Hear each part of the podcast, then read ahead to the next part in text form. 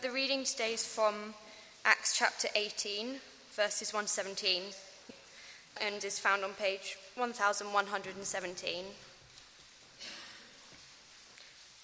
After this, Paul left Athens and went to Corinth, and he found a Jew named Aquila, a native of Pontus, recently come from Italy with his wife Priscilla, because Claudius had commanded all the Jews to leave Rome, and he went to see them.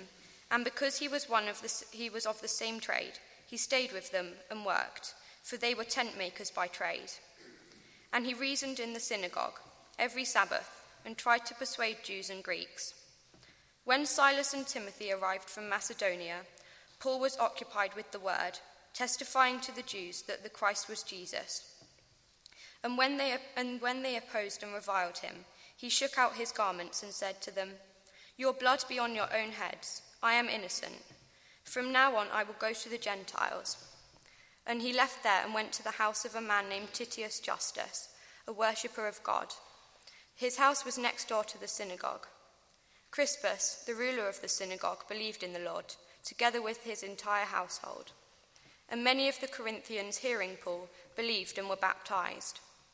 And the Lord said to Paul one night in his vision, "Do not be afraid, but go on speaking and do not be silent. For I am with you, and no one will attack you to harm you, for I have many in this city who are my people." And he stayed a year and six months, teaching the word of God amongst them. But when Gallio was proconsul of Achaia, the Jews made a united attack on Paul and brought him before the tribunal, saying, "This man is persuading people to worship God, contrary to the law." But when Paul was about to open his mouth, Gallio said to the Jews, "If it were a matter of wrongdoing or vicious crime, O Jews, I would have reason to accept your complaint. But since it is a matter of questions about words and names and your own law, see to it yourselves. I refuse to be a judge of these things." And he drove them from the tribunal. And they all seized Sosthenes, the ruler of the synagogue, and beat him in front of the tribunal. But, but, but Gallio paid no attention to any of this. It's, uh, it really is great to, to be back at Grace Church Dulwich and um, to see a few familiar faces. I often go to churches and I, I know nobody and uh, they're all strangers, but looking out around here, it is good to see one or two folks who I know in the past prayed for us when we were overseas with Crosslinks. So uh, great to be here. Let's pray as we come to Acts chapter eighteen. Father God, we pray now that you would give us ears to hear. We pray that you would give us eyes to see and hearts that would respond in obedience and faith to your word to us this morning. Help us, we pray, in Jesus' name. Amen. I don't know about you, my um, my experience of travelling to European cities on a city break is, is fairly limited. Um But last year, my wife and I, Helen, we were in Budapest for a very, very short weekend visiting my sister, who's a Crosslinks mission partner there. And my impressions were, what a stunning city with wide, clean streets, amazing architecture, history, beautiful weather. I wonder what some of your um, recollections or impressions have been if you have travelled to European cities. Um Here are, here are a few examples of a, the way that one website tries to whet our appetite to go and visit a city uh, on this continent. So Belfast, let's start there. Why not? Belfast, a gateway to land, a land of legends. Berlin, young, dynamic and cosmopolitan. Venice, the city that you will fall in love with. And Florence, where love and culture is everywhere. Athens, last of all, Europe's oldest open-air museum. But there's more to cities than meets the eye, uh, at least where the way a, a travel company tries to, to sell them to us. Listen to this description of Naples by Mark Oden, which is striking. He says, "Europe ends here in Naples, and ends here quite badly. It's a city where religion and superstition overlap, a city where a test tube contains the blood of the patron saint, Saint Gennarius, that liquefies twice a year and is venerated. It is a city of great spiritual need. Closer to home, I love London City Mission's strapline, which is, of course, because, G- because London needs Jesus. Because London needs Jesus. And that is the reason for Paul's itinerary in this part of Acts. Acts chapter thirteen to nineteen are mini city breaks in Europe, but with a difference, with a twist, because Philippi needs Jesus, because Thessalonica needs Jesus. And Athens, Paul had spent only a short time in this uh, great open-air museum, as it is now, recorded there in Acts seventeen. Next stop, Corinth. Next stop, Corinth. Look at verse one. After this, Paul left Athens and went to Corinth. Now, Google will tell you that it will take about sixteen hours to walk the isthmus from, from Athens uh, down to Corinth. And had Paul owned the equivalent of uh, Lonely Planet's Guide to Missionary Travels, what would he have been reading as he walked for those sixteen hours? Perhaps he would have been going to Corinth thinking, I've got to find the nearest synagogue. I'm also going to speak to Jews before I speak to non-Jews, and I'm going to head for uh, the city centre, and I've got to know who my friends are. I don't know. There was no such handbook, and as many of you know well here, there is no definitive guide to planting a church. There is no textbook for it. And I once made the mistake of asking someone in our church family a number of years back what books he'd been reading in order to pre- prepare for this church plant that he was involved in, and he basically laughed and said, look, I've been making it up as I go along. And our passage highlights two things that would have motivated Paul as he travelled to Corinth, as he ministered in Corinth. Two things which I hope will keep us going on strong in our witness to the Lord Jesus Christ here in Dulwich and as we engage in mission opportunities around the world. The first is in verses one to eight. And forgive me for uh, uh, giving the wrong title to Simon and for that ending up there. That was my fault. But uh, verses one to eight. Look for gospel opportunities despite opposition. Look for gospel opportunities despite opposition. Lonely Planet would have summed up Paul as he arrived in Corinth, chapter eighteen, verse one. He is all alone, and that wasn't meant to be the plan. If you glance back to Acts seventeen, verse fifteen, let me read that to you. Towards the end of his time in Thessalonica and Berea, we read in verse fifteen, those who conducted Paul brought him as far as Athens, and after receiving a command for Silas and Timothy to come to him as soon as possible, they departed. And Silas and Timothy are still in this place, Berea. Verse sixteen says that Paul was waiting for them in Athens. And so by the time he gets to Corinth, he's arrived on his own. He's there on his own. How would he have felt arriving in Corinth on his own? Well, I'll tell you, you can glance over to First Corinthians chapter two, and I'll read there verse three. First Corinthians two, verse three, describing Paul's time in Corinth. And I was with you in weakness and in fear and much trembling.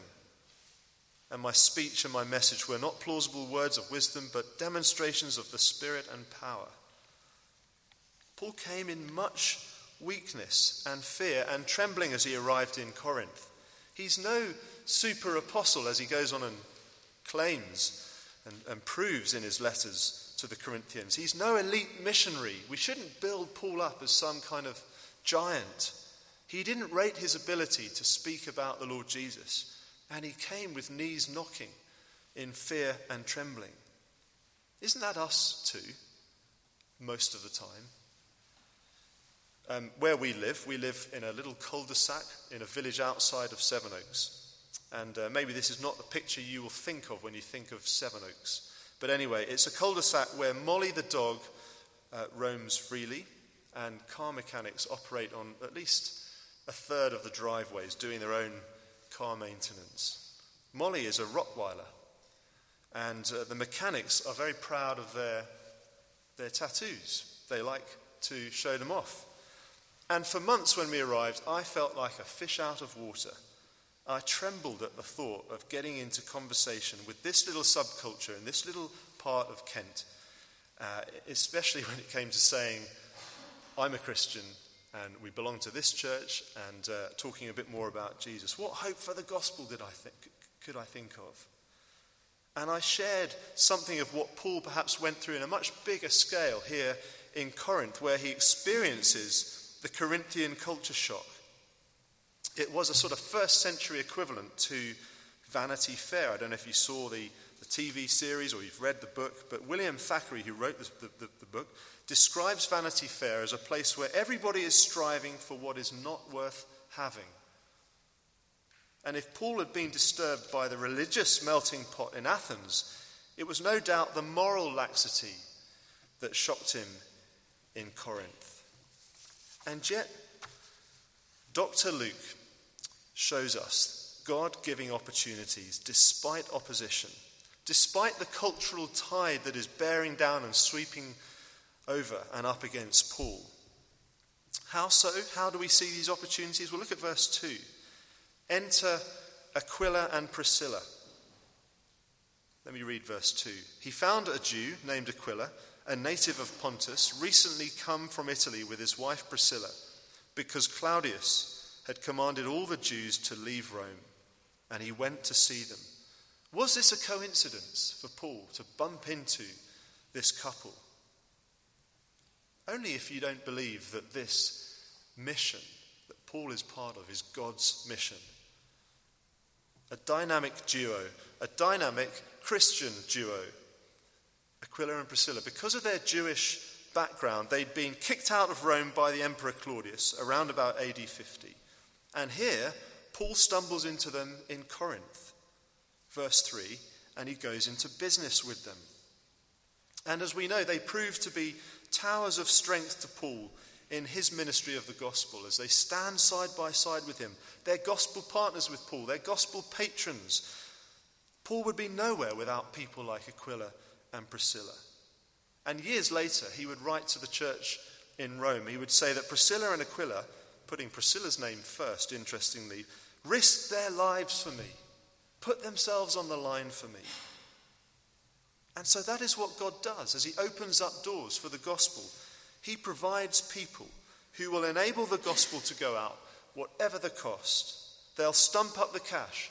They'll open their homes. They will write thoughtful emails of encouragement. They will go and visit. They will stand side by side with those on the front line.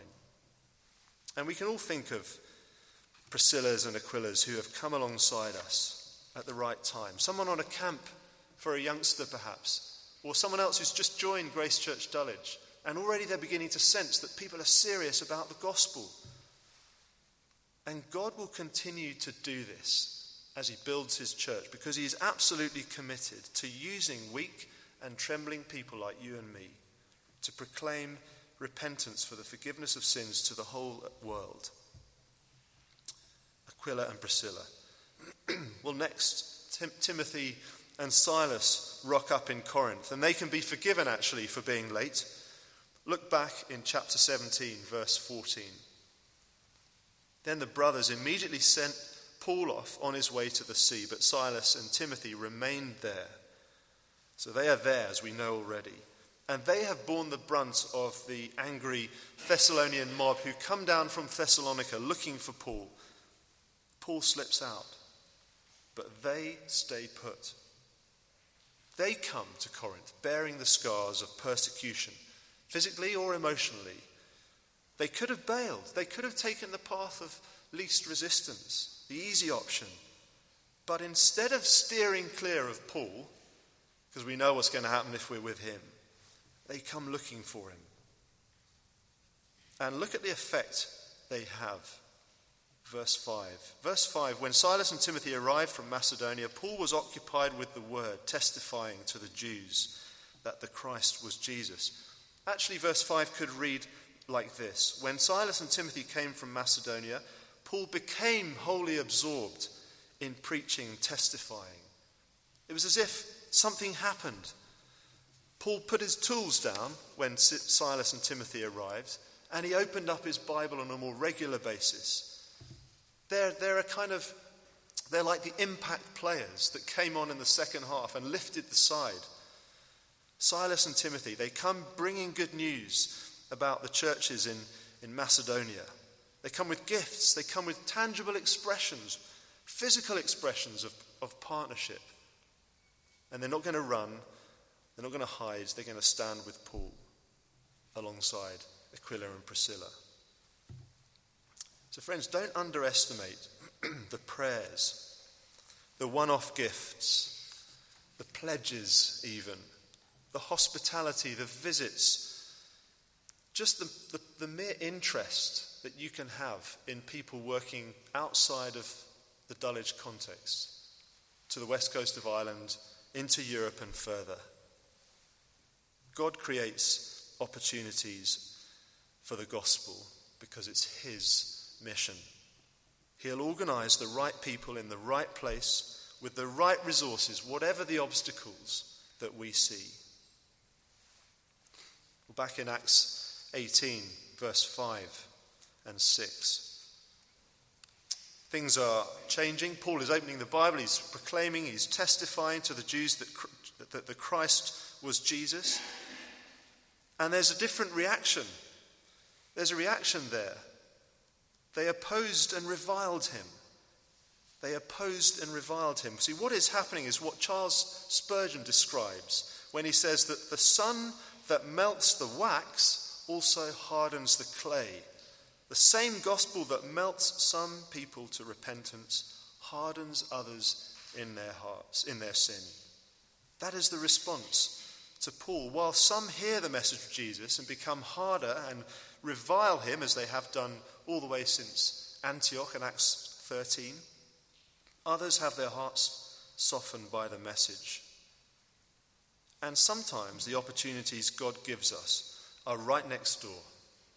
We don't have to go far. They're right next door. Because Paul leaves his hub, the centre of activity, the synagogue, and he pretty much goes next door. Verse seven. He's in the house of Titius Justus, a worshipper of God, house next door to the synagogue. And he opens up his home to Paul. Probably a Roman citizen, but sympathetic to Paul's cause. He's a worshipper of God. He wants to know more of this, this divine being that he is seeing so many snapshots of around the place. And I suspect that Titius Justus had quite a large atrium where the church, if there was to be one, could meet. In verse eight, Crispus, the ruler of the synagogue, believed in the Lord, together with the, his entire household. Crispus, the synagogue leader, he pays a visit, family in tow, and surely this is curtains for Paul and the, this new opportunity. He's coming from the synagogue, which has just reviled him, to pay a visit to the house next door. But no, because again, the gospel is at work.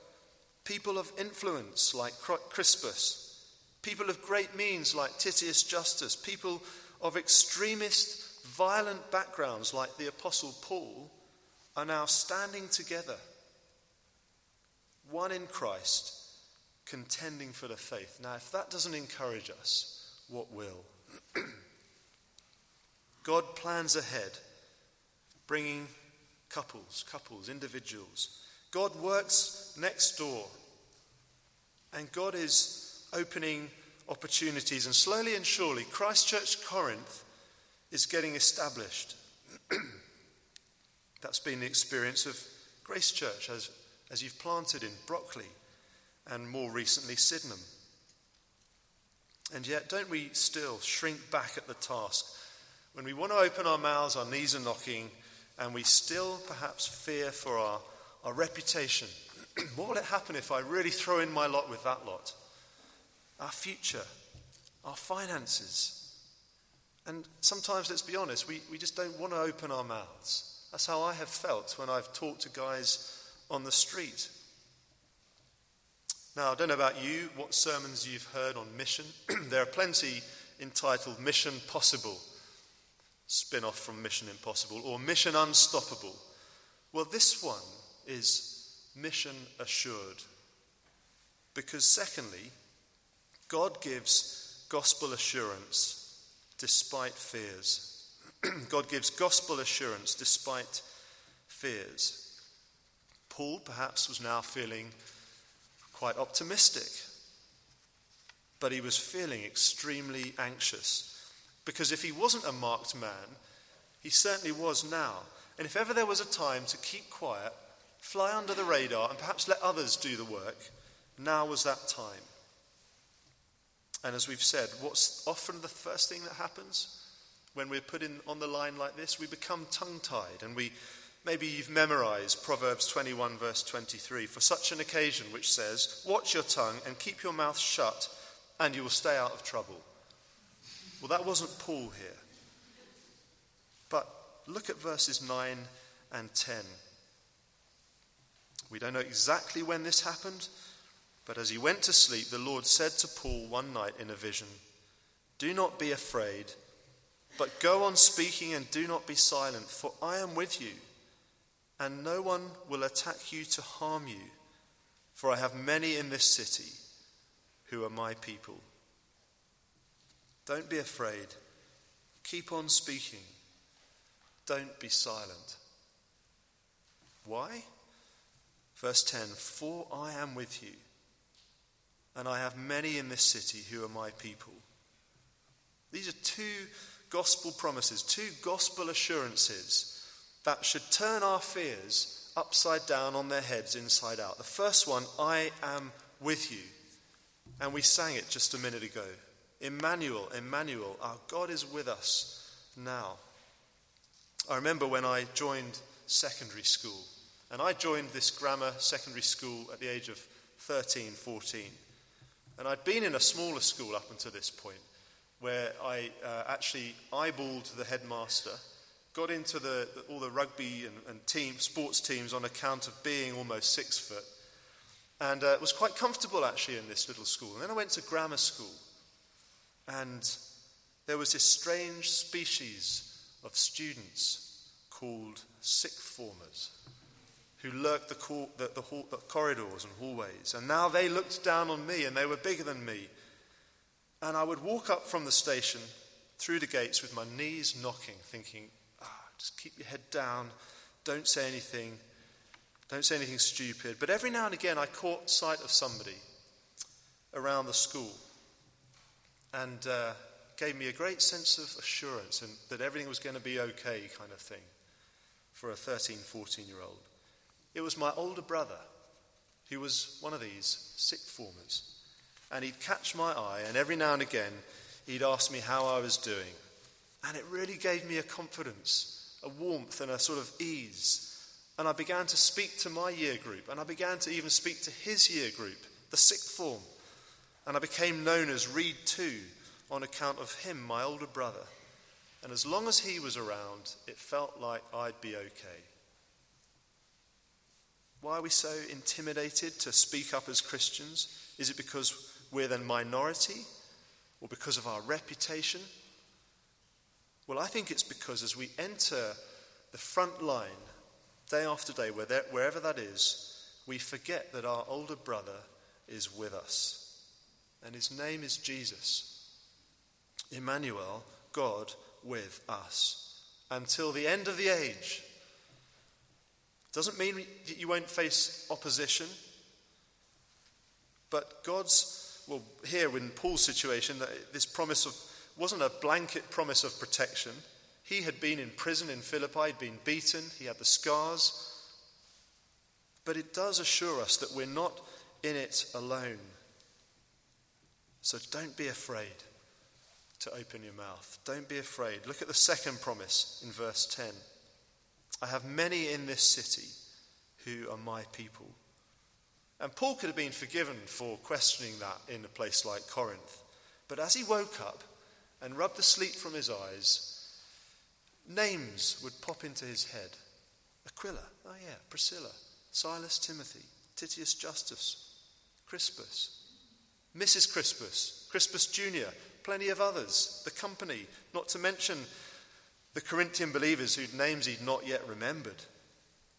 It might not have felt like mission accomplished, but it was mission assured, and that's exactly where you and I are to be. God does have many people in this city. He is a God who gathers, after all. And this emboldens us. As we sang it, the watchmen lift their voices. It emboldens us to speak of our Saviour, the Lord Jesus Christ.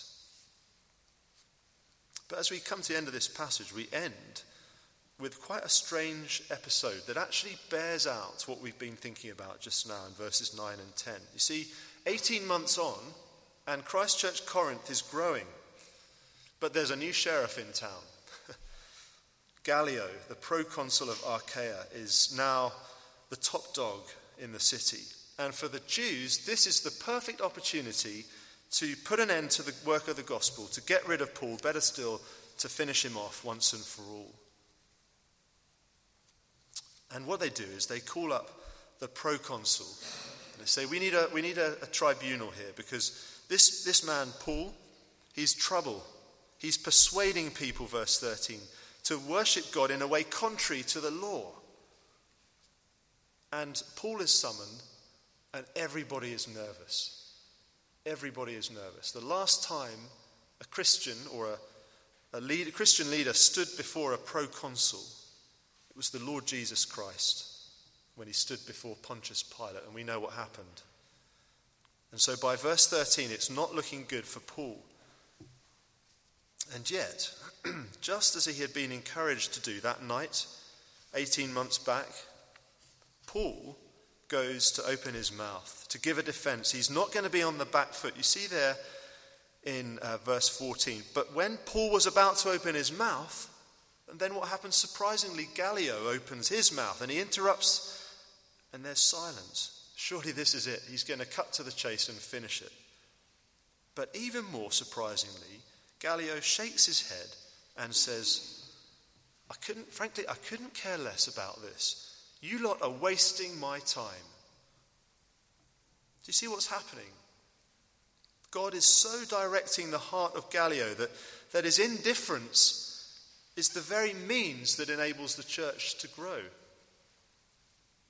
God plans ahead. He comes alongside. Now he stands above. And it shows us that God is sovereign over the most influential, powerful figures in this city.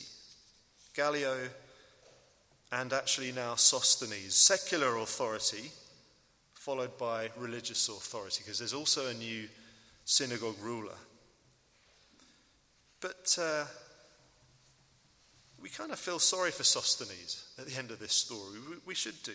He becomes the object of his own people's anger. Maybe he didn't carry out the plan properly when this tribunal was being planned. Maybe he made one too many concessions. And, and yet, God is sovereign.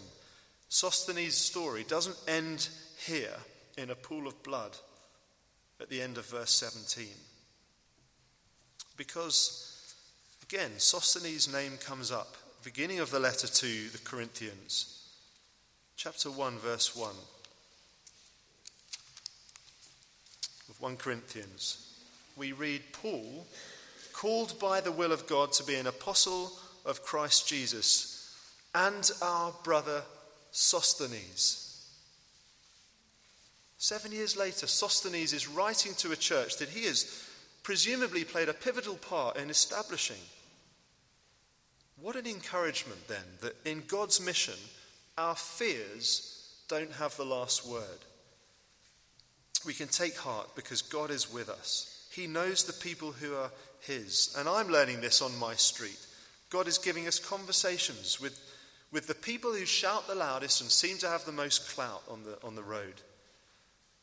And I'm learning it from our mission partners too, with Crosslinks. Let me just tell you briefly about, you may have heard this story of Mark Oden, church plant, Che and Neapolis, Evangelica, uh, and church plant in Naples. Well, they planned these, I think it was the second anniversary of their church, baptisms. There were going to be two people baptized.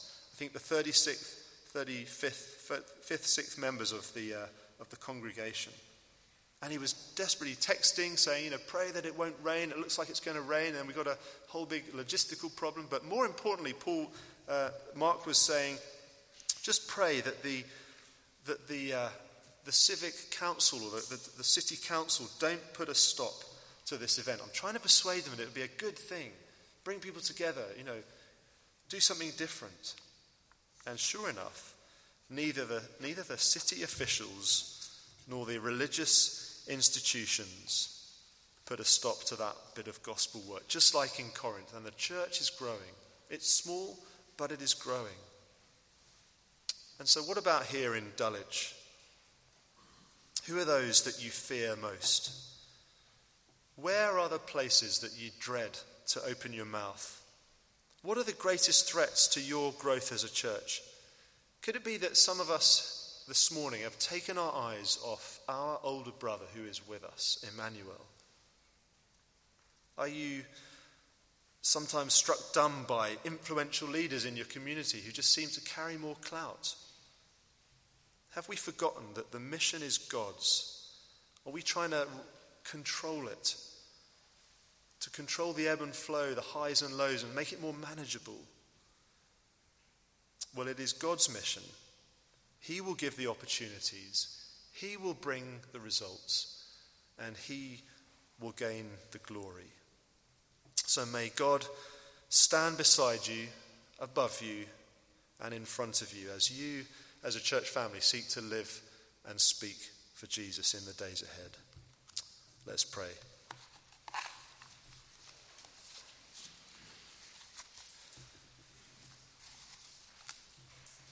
Do not be afraid, but go on speaking and do not be silent, for I am with you.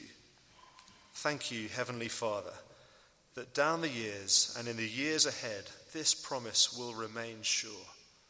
May it bring us the kind of assurance we need so that we would be those who press on to the end, speaking with courage, with clarity, with love for people who at yet this point don't know you as Lord and Saviour.